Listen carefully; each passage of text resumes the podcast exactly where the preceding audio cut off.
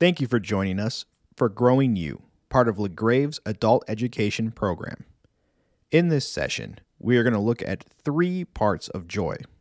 We want to gain understanding of what joy is. We'll look at roadblocks to joy. And finally, ways to embrace joy.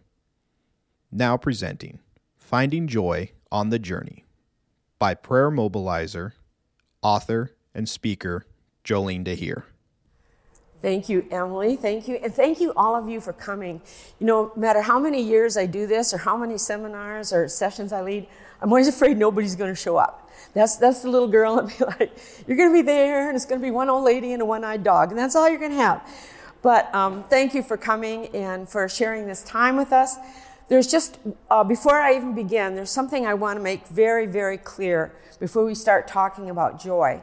And that is, um, I want to be very sure that you understand as we talk about this, I do not mean in any way to minimize the struggle and the pain that people go through. I don't want to just give you a few verses, a pat on the head, and say, go in peace. Because there's not a person in this room who has not gone through a difficult time. Some of us have gone through the dark night of the soul. We know what it's like to feel that there's no light anymore. We know what it's like to have trouble opening this book.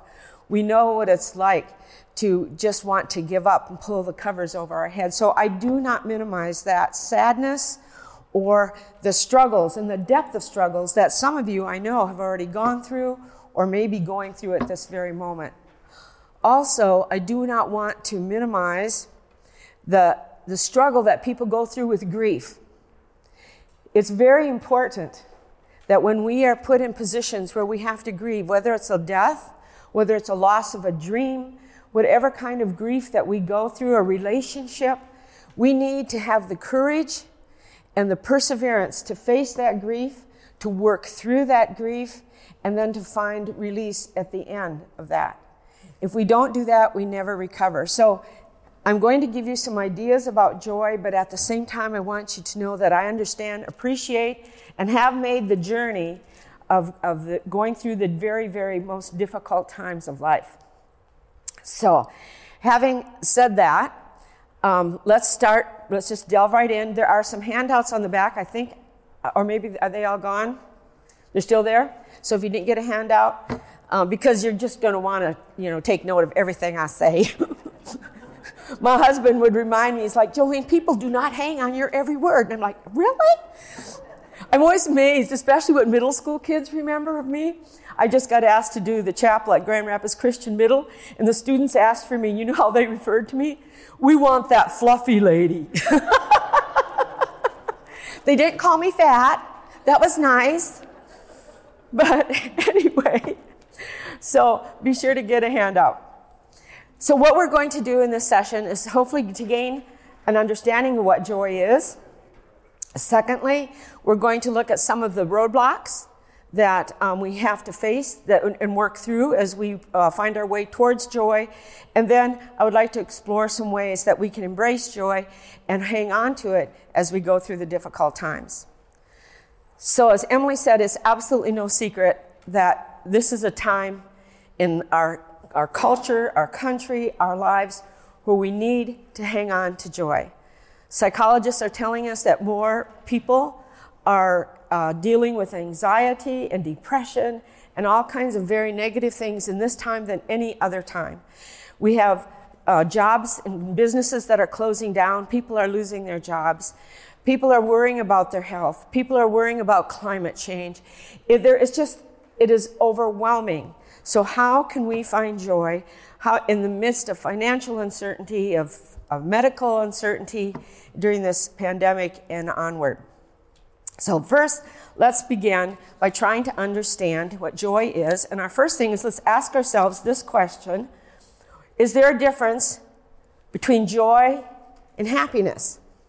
Now, I have to be very honest with you. I used to think there really was. I used to think that those are two very, very different things. But I was, in researching for this, this talk, I came across um, some, several articles and theologians who said that in Scripture, the terms that were used for happiness and joy are used interchangeably. So according to uh, the Word of God, they are, they are synonymous, but the difference lies in the source of the joy or the happiness. And so, and, and was interesting to me, I first looked up the word joy in, a, in the dictionary, and then I went to a Bible dictionary, and just looking up those definitions, which I've recorded in your handouts, helped to understand the difference between joy and happiness and what that means for us. So let's first look at the definition for joy that is found in just the regular dictionary. And that says, joy is the emotion evoked by well-being, success, or good fortune, or by the prospect of possessing what one desires, and it's the expression or exhibition of such emotion. So I want you to notice the source of that joy. It is success, good fortune, possessing what you want. Now, we all know, we're all old enough in this room, even the teenagers, are old enough to know that success does not necessarily bring happiness or joy, nor does money or possessions bring happiness or joy. Even having um, everything that you could possibly want and, and oh, your children happy, you're happy, everybody's happy. That does not lasting, it is fleeting, and it will disappoint you, and it will lead to even more anxiety and less happiness. But the Bible dictionary, what the Bible defines joy as, and that is a feeling of good pleasure and happiness that is dependent on who Jesus is rather than on who we are or what is happening around us. Joy comes from the Holy Spirit, abiding in God's presence, and from the hope of His Word. So notice the source there. What is the source of joy? Jesus. What is the source of joy? The Holy Spirit. What is the source of joy? Being in God's presence. And then the hope of His Word. It's a four prong expression of joy. And when that's your focus, even in the midst of the deepest trials, there can be joy. And I'm not talking happy, giddy, raising your hands, doing a dance in the kitchen kind of joy. I'm talking about the joy that is inside, a joy that brings peace, a joy that is filled with hope. So joy is not dependent on our circumstances or getting what we want. It's the choice to accept God's gift found in His presence. When my husband received his terminal diagnosis, it was really hard to receive those words. If any of you have ever gotten a bad report from a doctor, you know that reality that hits you in the face. And you're numb. And you don't know how to react. And joy is not in the picture right then.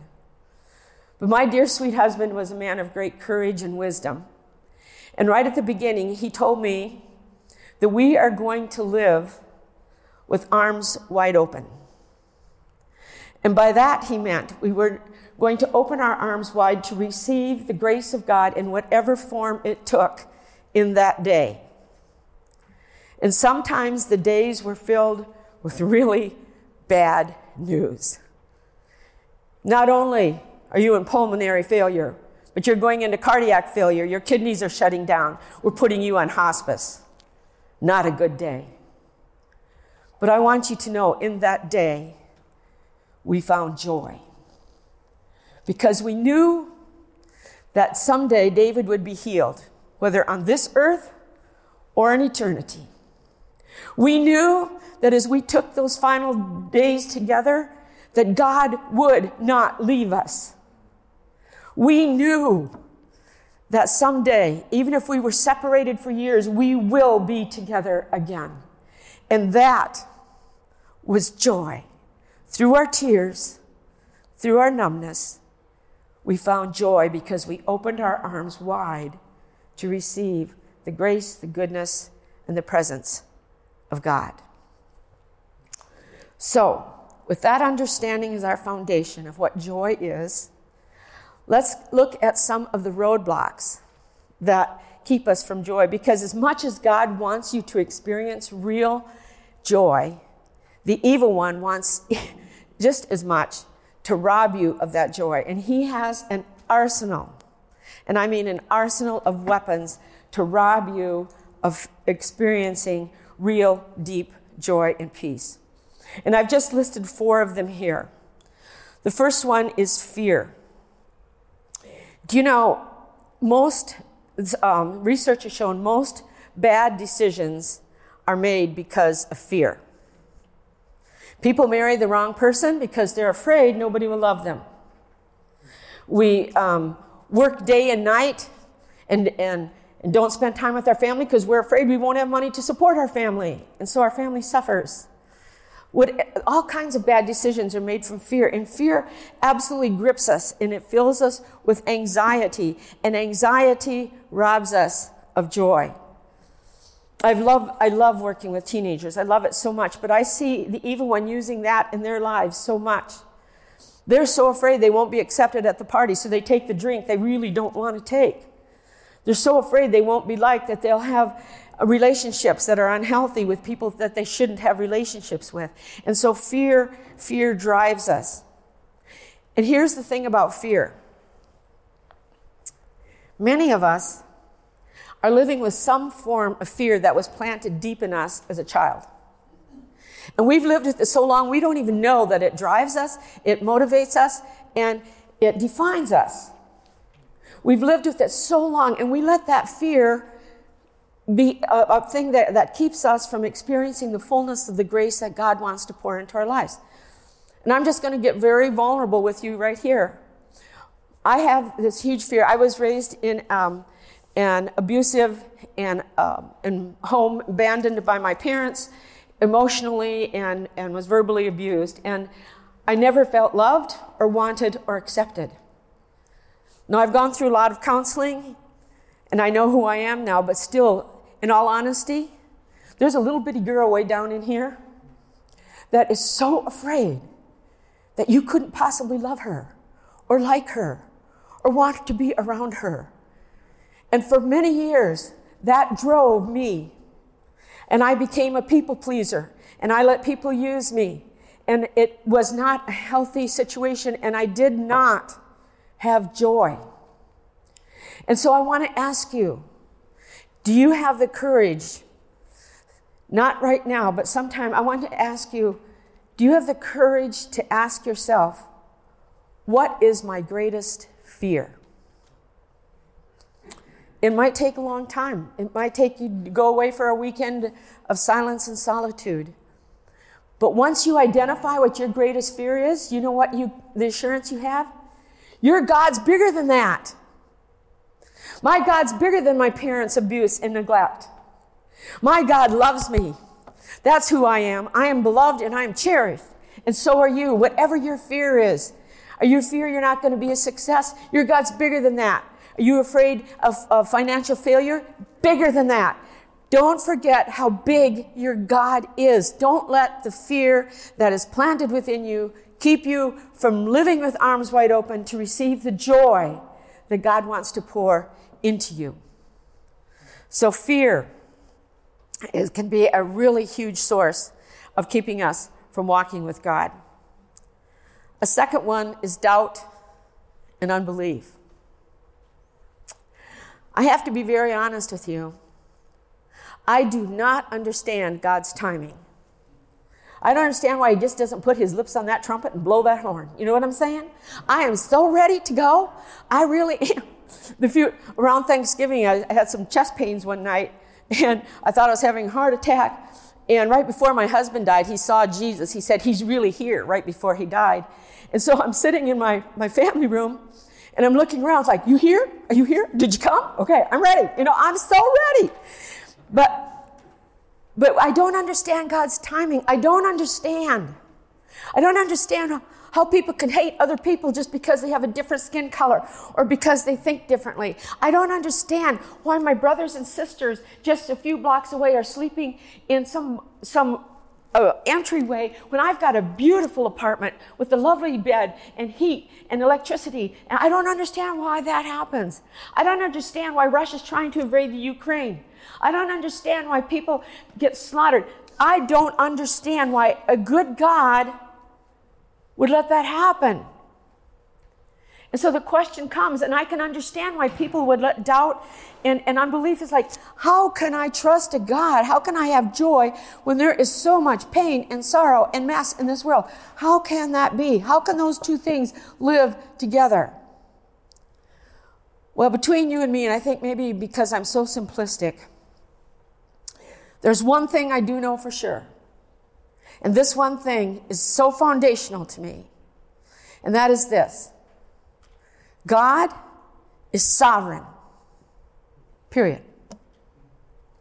Everything I don't understand fits into that. So, my God is a good God. He is not the author of the pain. He is not the author of racism. My God is the God of love. My God is the God of putting the needs of others ahead of our own. My God is the God of unity. These are who God is. And all of this other, I don't get, but I do know that my God is a good God, and someday He is going to come back, and someday there will be total righteousness and justice, and mercy will be shown to all men and women, and we will be unified from, as the Bible says in Revelation, every nation, tribe, and tongue. We will be together for all eternity. That is what I know. And so everything that makes no sense to me, that makes me maybe want to doubt and not believe, has to fit into thing that my God is a good, sovereign, holy, just, righteous God. And there's even good things in Scripture I don't get. You know, I wasn't raised in the CRC, so tulip was a whole other thing to me. I didn't even know John Calvin. I mean, it was like, hmm. and but in fact, when my husband told me he was Christian Reformed, The only way I'd heard the word reformed used was like a boys' reformatory, so I thought he got saved in jail, is what I thought. but I've since learned it's okay. My theology's straightened out. But you know, I don't. Uh, I do not understand limited atonement. I don't. Perseverance of the saints, way above me. But I know my God who is, is sovereign. And so I can put it in that one place of sovereignty and I can accept it. That's what faith is. If we can totally understand God and everything that's going on around us and make sense out of it, then we're God. But we're not. Not even Bob Burkhoff. And I know that's hard to believe, but it's true. And, and so we, we just, we are, we really need to just trust and obey. For there's no other way to be happy in Jesus than to trust and obey. So we need to work through our doubt and our unbelief by choosing to trust. Another one is guilt and shame. The evil one is so good at reminding us of what we've done wrong. Again, I would guess just about everybody in this room, at one time or another, has done something that they are not necessarily pleased with or proud of. And the evil one, it's like you youngsters won't understand, but we used to have this thing called a tape recorder. And we put these tapes in there, and then you'd hit a little switch. And Satan still uses tape recorders. He's not caught up with our technology. And he'll hit the little switch. Remember when? Remember back in high school when you da da da da? Remember those thoughts you had? They were not really pleasing to God. One of the things I've had to deal with as I told you, I came from an abusive background. when I was 19, I tried to take my life. My parents had told me they didn't love me or want me anymore, and they didn't consider me their daughter. My fiance had told me he didn't want to marry me anymore. He didn't think I was good enough for him, and he didn't love me. And my roommates had kicked me out. That happened in one afternoon. And I had no place to go. And I had nobody. And so at 19, I didn't know what to do and I tried to kill myself. But God had another plan. Before the beginning of eternity, He had chosen me to be His daughter. And He miraculously showed up that night. And I have a very dramatic testimony, which I can share with anybody later who wants to hear. But He showed up, and Jesus Christ became my Lord and Savior. And that night, not only was my life saved physically, but my soul was saved for eternity. But the evil one you tried to kill yourself, Jolene. How dare you stand in front of those people as a follower of God? You're a sinner. He loves to do that. When my husband and I were first married and trying to start our family, we dealt with infertility. Some of you in this room may know the shame of infertility. The church is full of family. And I lost 12 children through miscarriages. It was my fault. I couldn't carry the children. And the shame of not being able to give my husband the children he wanted was horrible. And the evil one would flip the switch. You're not even a real woman. Did you see the disappointment in his eyes when you just told him you lost another child? Why would he want to be married to you? You see, the evil one loves to fill. And when you carry shame and guilt around, it's this huge burden that keeps you from opening your arms wide to receive the grace and the joy. And we need to lay it at the feet of Jesus and receive His grace, His acceptance, his love, because the blood of Jesus Christ is enough to cover us of all of our sins. That's been removed as far as the east is from the west. We are now in Christ, we are new creation. The old is gone, the new has come. Oh, hallelujah. I can't imagine what it would be like to go through life carrying so much shame and guilt forever. And then an unforgiving, bitter spirit is another one. Some of you in this room have been treated so poorly by somebody.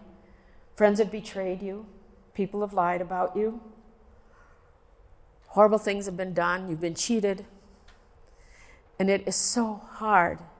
You have every right to be angry. That was totally unfair, that was unjust. But if you carry anger and unforgiveness in your heart, you're the one who's suffering. Usually the person who hurt you really doesn't give a hot rip. You know, they're, they've done their thing and they're on their way. But you're the one that's carrying the burden. And for years, I used to be so angry with my father for being an alcoholic, for not being the kind of daddy that other kids had, for not loving me. And I didn't even know I was carrying that big burden until Jesus Christ came into my life and started forgiving me and doing spiritual surgery and, and taking out some of that. And when I finally was able to let go and give that to God, the joy was inescapable. In fact, God gave me one of the most beautiful gifts I've ever received. My father was at the stage end of his life. He had Alzheimer's, and he was at the stage of Alzheimer's where sometimes he would know people and sometimes he wouldn't. And I was so afraid that first time I was going to walk in he'd look in my eyes and have no idea who I am. So I walked into the Alzheimer's unit. My dad was sitting there, his back was to me. He was playing cards with three other men. And I had to chuckle because they were all playing a different game. My dad was obviously winning at poker. Another guy was going, You got sixes? Another guy's going, Jan. and I looked at the back of that man that I used to hate so much. And I realized the only emotion I had left for him was love. I loved him in all of his brokenness, all of his imperfection. God had taken the burden and given me the joy of loving my father. And then the nurse tapped him on the shoulder and she said, Hey, look who's here. And I thought, oh, nurse, why didn't you say, Look, your daughter's here, in case he was clueless? But then my dad stands up and he's kind of crippled and he slowly turns around and he looked at me and he said, It's my little girl. And for the very first time, in 51 years, my father held me in his arms and he drew me close to his chest and he whispered in my ear, I love you. And I firmly believe if I held anger and bitterness in my heart, I would have not have gotten that gift because the next time my dad saw me, he had no idea who I was.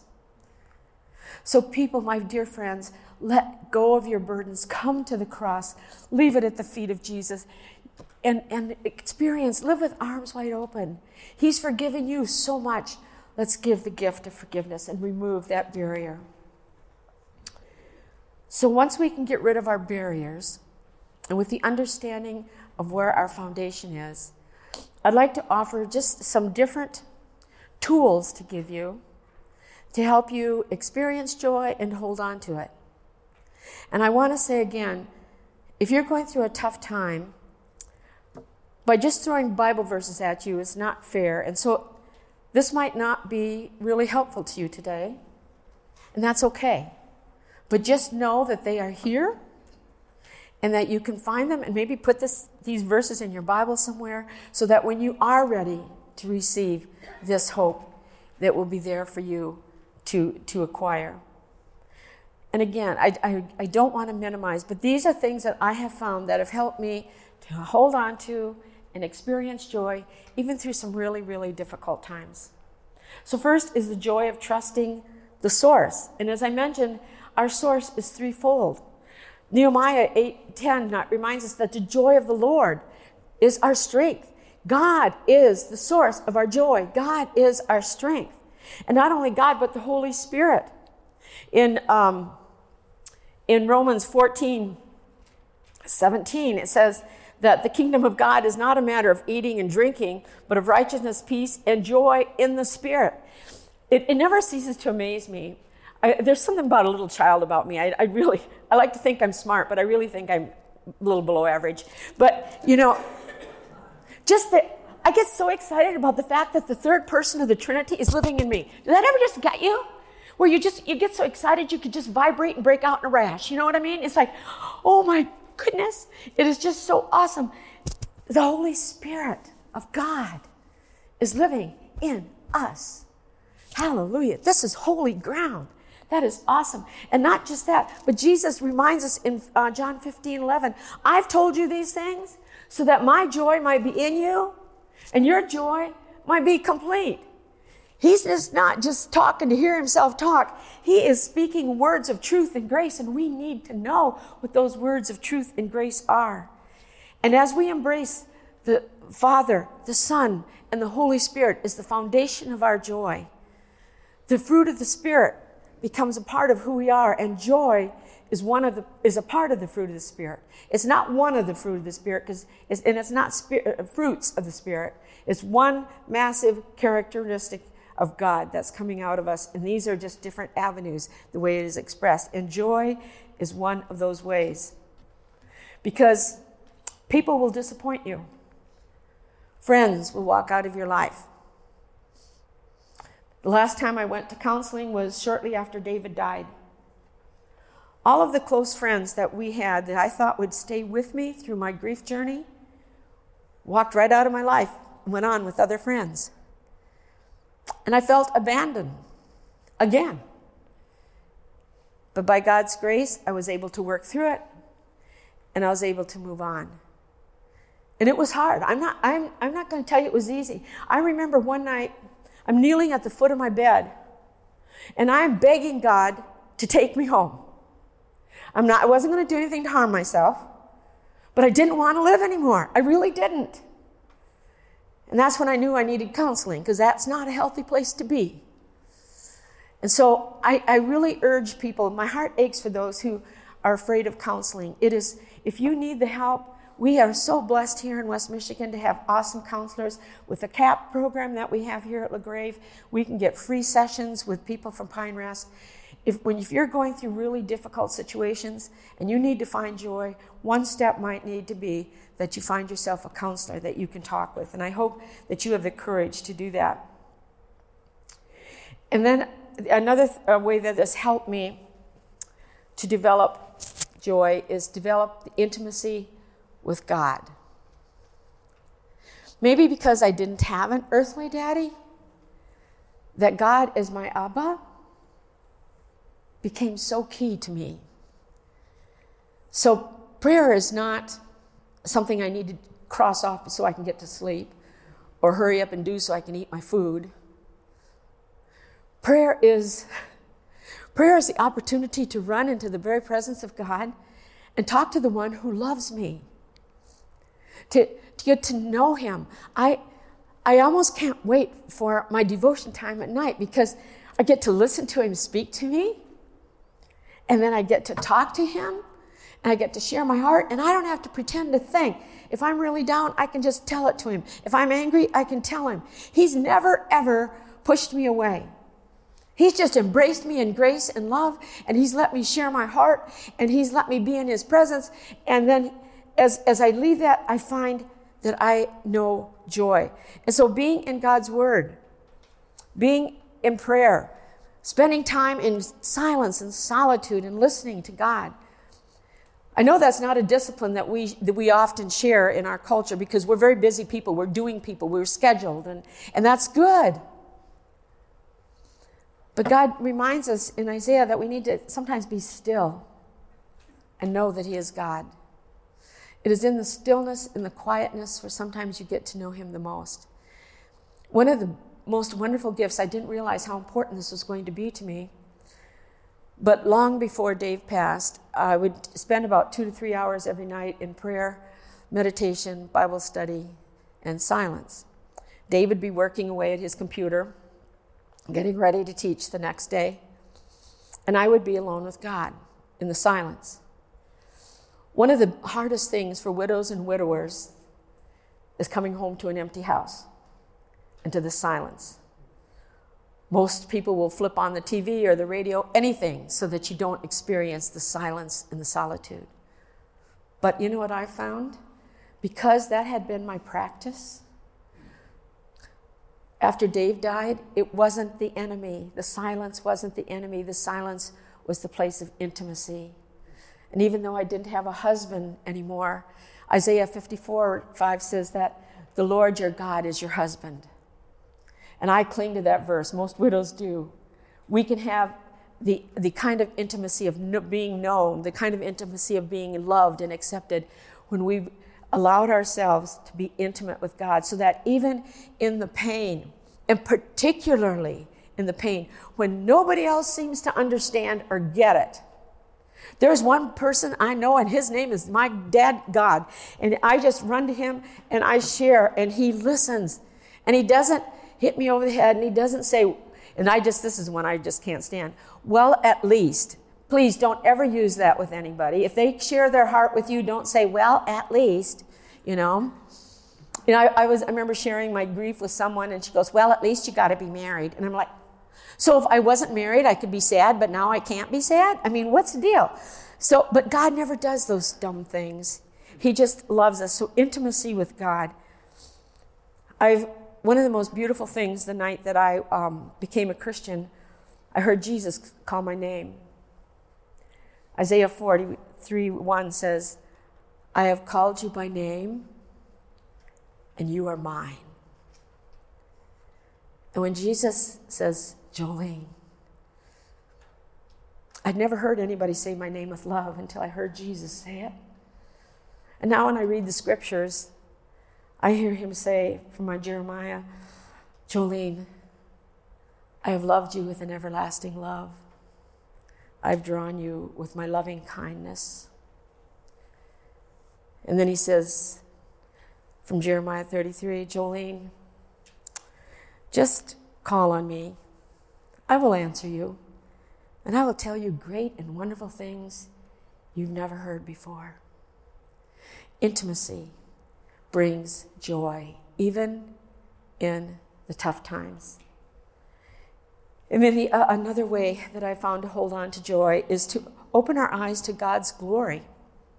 I used to pray every morning, Lord, show me your glory. And one morning, as I'm praying that, I felt the Spirit say to me, Okay, Jolene, I'm showing you my glory all the time, but you're not looking. So now what I pray every morning is, Lord, open my eyes to your glory. And he does. And one of the things my dear sweet husband encouraged us to do, and this was so key to us finding joy, was that we decided to live Philippians 4 8. We call it our whatever verse. You know, the whatsoevers. And so we need, we, every day we would focus on the whatsoevers. So life is falling apart, but whatsoever, whatsoever is true. Whatsoever is true is found in this word. We all know that you can't rely on your, your news feed or, you know, one news station over the other because we're not sure what's truth. But this is truth. So focus on that which is true, that which is noble or holy Focus on that which is right, which is obedient to God. It's putting the needs of the other ahead of our own. It's, it's obeying. It's, it's going the second and third mile. It's turning the other cheek. Whatever is pure. And I, I've had to, to look at myself and say, what am I watching on TV? What, am I, what movies am I watching on Netflix? What am I listening to? Is this pure? Is this holy? Is this helping me find joy? Or is it making me want what I shouldn't have? Whatever is lovely. To learn to see the beauty around us. One of the things before I started having back issues, I loved to walk outside. I've always felt close to God in nature. And so often we just take so much of the glory of God for granted. Like taking the time to look at a flower and seeing how the different colors just make for an incredible beauty. Or, or the fact that you can take a breath this morning. What a gift that, you know, there's people in the hospitals that are being intubated that'd give anything to do what you're doing right now without even thinking about it. The fact that you can see, one of the ladies who lives where I live is blind, and yet does, she doesn't let her stop her, but it's made me aware that I can see. Praise God. Just see the beauty of the, of the gifts. And that, and that leads us to the small things and celebrating those small things. You know, uh, Romans 1.20 says that um, everything we need to know about God is revealed to us in creation. So if you just look around, it, you can just see the glory, the majesty, the power, the, the care. The human body is such an amazing thing. My husband was a biologist, and, his, and he taught about human physiology. And he, he would just get so excited about mitochondria. And, uh, it, you know, that, well, the guy's kind of weird that way. But, you know, it, but he, he, the body was so amazing. And when you think about it, you get one little vertebrae in your back out of joint, and you hurt everywhere, right? You get a little finger cut and you know it. Our bodies are so amazing. Do we, every morning, one of the things I do is I thank Him for all the, the healthy working body systems, because there's a couple that aren't going so good right now. But, you know, there's a lot that is working well. Praise Jesus. So let's just thank Him for the small things. And once you learn to start to do that, joy comes because when you start to live in gratitude, joy follows. When you start to live in contentment with where you are, joy follows. So in the small things. And then embrace God's love for you. Zephaniah 3:17 reminds us that he rejoices over us with singing and he quiets us with his love. I sometimes imagine myself sitting on his lap and he holds me close to his chest and he kind of holds my head and he kisses the top of my head. And he tells me what a pretty little girl I am and how proud he is that I'm his daughter. And just to know that he loves me right where I am, as imperfect and messed up as I am, I am totally accepted and totally loved. A love that was so amazing that it reached beyond our sinfulness. While we were yet sinners, while you were yet running away from God, Christ died for you. I've only been able to have the one child, and as I said, he's pretty much a miracle for us. I can't imagine loving anybody more than Jeffrey that I would let Jeffrey die for somebody else. I can't. I just can't. But God loves me more than I love my son because he let his only son die for me while I was yet a sinner. Oh, I'm going to open my arms wide to receive that kind of love and the joy that comes with it.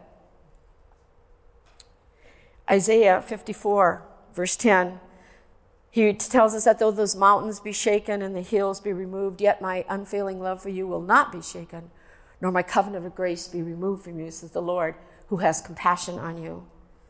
And then in John 3 1, he says, How great is the love that the Father has lavished on us that we should be called children of God. And that's who we are. That's your identity. And then in John um, 4, this one I don't have memorized, I can look it up. John 4, 1 John 4, it says, So we know and rely on the love of God that the love of God has for us. For God is love, and whoever lives loves lives in God, and God lives in them. So if you want to know joy, Remind yourself again and again and again, however many times it takes, that even though your life is falling apart, even though things are unsure, even though you're filled with anxiety, you are loved by God. Another way that I experience deep joy is in serving others. One of the gifts that God has given to me in these last years is um, over 20 young men and women in the Gen Z millennial age group have sought me out to be their mentor. And so I get to walk with these incredible human beings. They let me into their heart when their hearts are breaking. They let me into their joys to celebrate with them. Next week, I get to read at one of the weddings uh, as one of them gets married, and I've gone through many heartaches with her over the years. But what a gift to serve.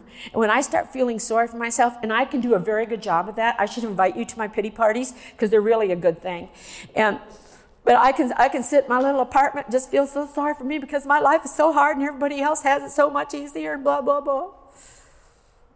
But when and then when I start feeling like that, it's like, okay, who can I bless today? Who can I call up? Who can I send a text message to? And sometimes it's just as easy as sending a text message like, hey, Somebody prayed for you today. It was me. And that's all I'll do. I know I've sent Emily a few of those. you know, and, and sometimes just that's enough and it makes me feel joy.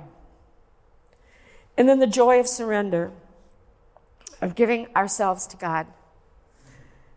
And Romans 12, that we are to present ourselves as living sacrifices, holy and pleasing to God, which is our spiritual act of worship. And so every day I offer myself to God.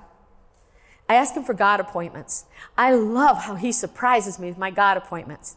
You wouldn't believe all the ministry that happens at Meijer's at 28th and Kalamazoo. I meet all kinds of people there who just need a word of hope, just a smile, a word of encouragement. It's not big, but you know what? Some of it has grown into relationship. There's one lady who's a greeter now who just comes up and gives me the biggest hug all the time. Um, and so just you know, giving, surrendering to God, letting go of expectations, letting go of the things that you want, and surrendering to God's will for your life because He will give it to you. He tells us in James that if we submit to God, resist the devil, he will flee from us. Come near to God, and he will come near to you. And you will know joy. And then Hebrews 10:10 reminds us that we are made holy by the sacrifice of Christ. And so submit to that holiness. Receive the gift of grace, receive the blood of Christ, receive the forgiveness, and then live in His grace. So, there you go. I pray that some of these things will bring you hope. Maybe you can share them with others. But again, remember that as you move forward, you will have times of struggle, and they may be long times of struggle, but God will be there. He will not let you go, and rejoicing will come in the morning. So, as we leave, I would like to close with prayer, but I would like to also speak a word of grace over you. So, let me say this, um, and then we'll close with prayer. This is my word of God to each of you. Actually, one of the things I have kids do, and I'm going to have you do it, hold your hands out to receive this gift of grace. May the God of hope fill you with all joy and peace as you trust in him, so that you may overflow with hope by the power of the Holy Spirit. Father God, we thank you for the joy that is found in you, in Jesus, and in the Holy Spirit. We thank you that your grace is bigger than our fears. We thank you that you have taken care of our shame and our guilt. We thank you that we can find hope in your word. We thank you that you are able to, re- to forgive us and allow us to forgive others. We thank you for all the other ways that we can experience your joy. Help us, Lord, when we do go through the dark nights of the soul. Help us to remember that you are there and that you will help us persevere. And at the other side, we will come out more like Jesus Christ and the joy will be deeper and richer than ever. So we offer ourselves to you in this day, Lord. We say, Here we are, Lord. Use us. And we pray this in the holy and powerful name of Jesus Christ. Amen. Thank you for coming again. Thank you for joining us for Growing You. Join us next week when Dr. Amanda Benckhuysen, Director of Safe Church Ministries, discusses how we at LaGrave can be a safe place for those who have suffered from abuse. We hope you can join us for forming a goodness culture that resists abuse.